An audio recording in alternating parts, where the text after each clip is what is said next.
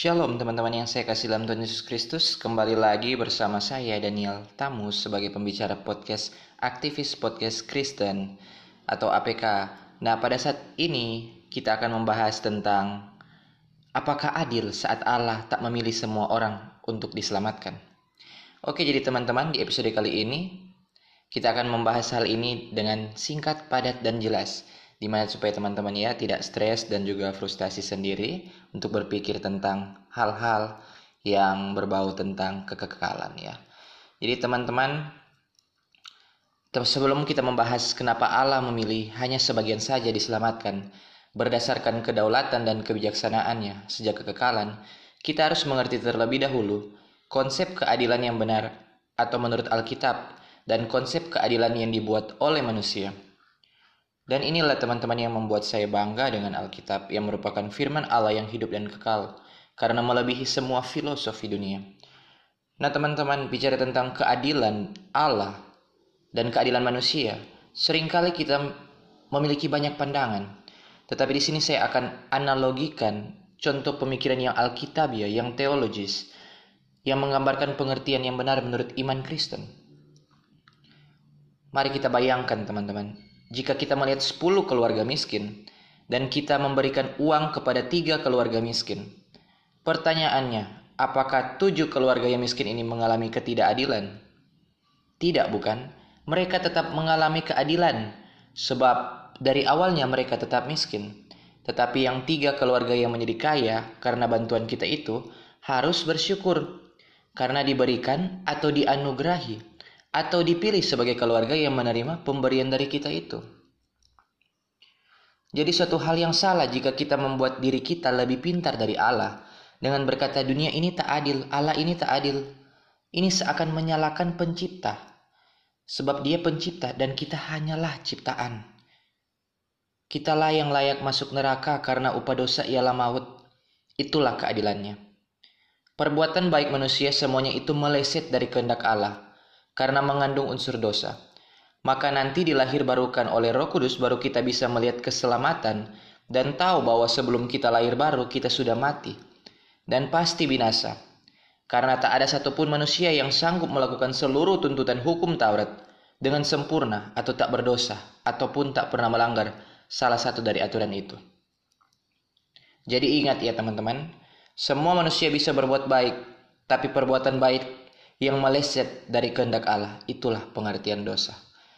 Tetapi karena Allah adalah kasih, ia adil, dia takkan pernah merusak perjanjiannya. Untuk itu dia memilih sebagian dalam kedaulatan dan kebijaksanaannya.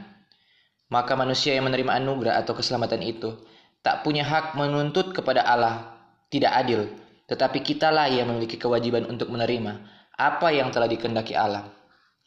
Sebab jika Tuhan selamatkan semuanya, maka takkan ada kata memilih dalam Alkitab. Dan tak ada neraka. Tapi itu kan mustahil. Sebab dalam kehendak bebas manusia pasti akan selalu gagal. Jadi tak mungkin berkata Allah itu kasih sebagai alasan supaya semua manusia beroleh keselamatan.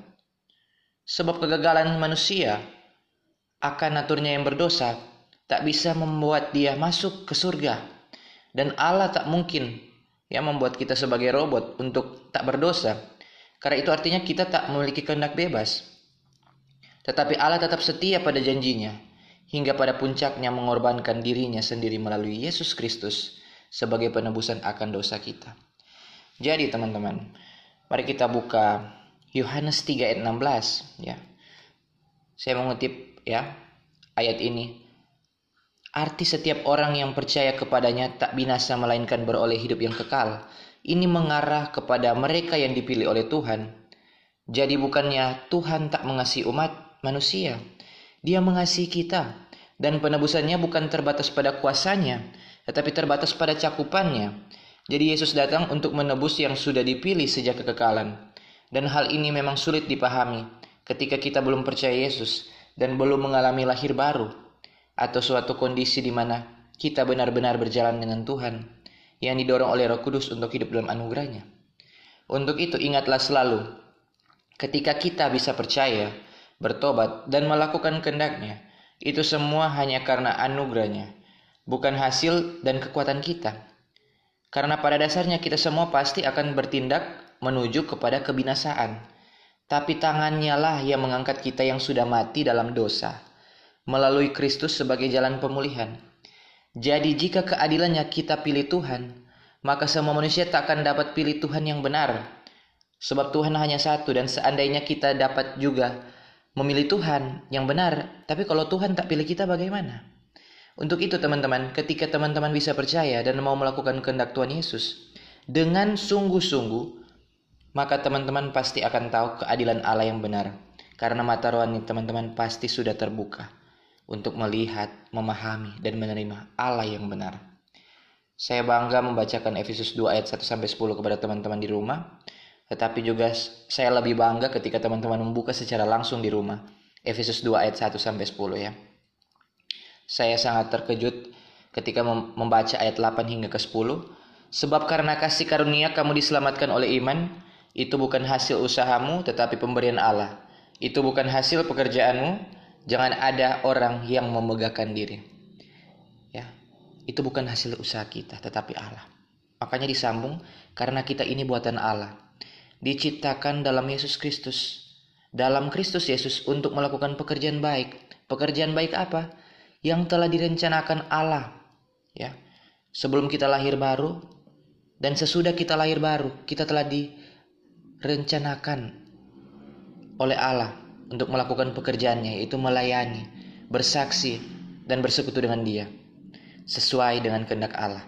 Ya, jadi bukan pekerjaan baik ya sekedar berbuat baik itu salah besar teman-teman. Jadi pekerja, pekerjaan baik di sini mengarah kepada tujuan Kristus menciptakan kita, menyelamatkan kita di tengah-tengah dunia ini untuk menjadi terang dan garam dunia. Kemudian yang dipersiapkan Allah sebelumnya. Ia mau supaya kita hidup di dalamnya. Ya. Itulah teman-teman. Kenapa kita harus percaya Tuhanlah yang memilih kita, bukan kita yang memilih Tuhan.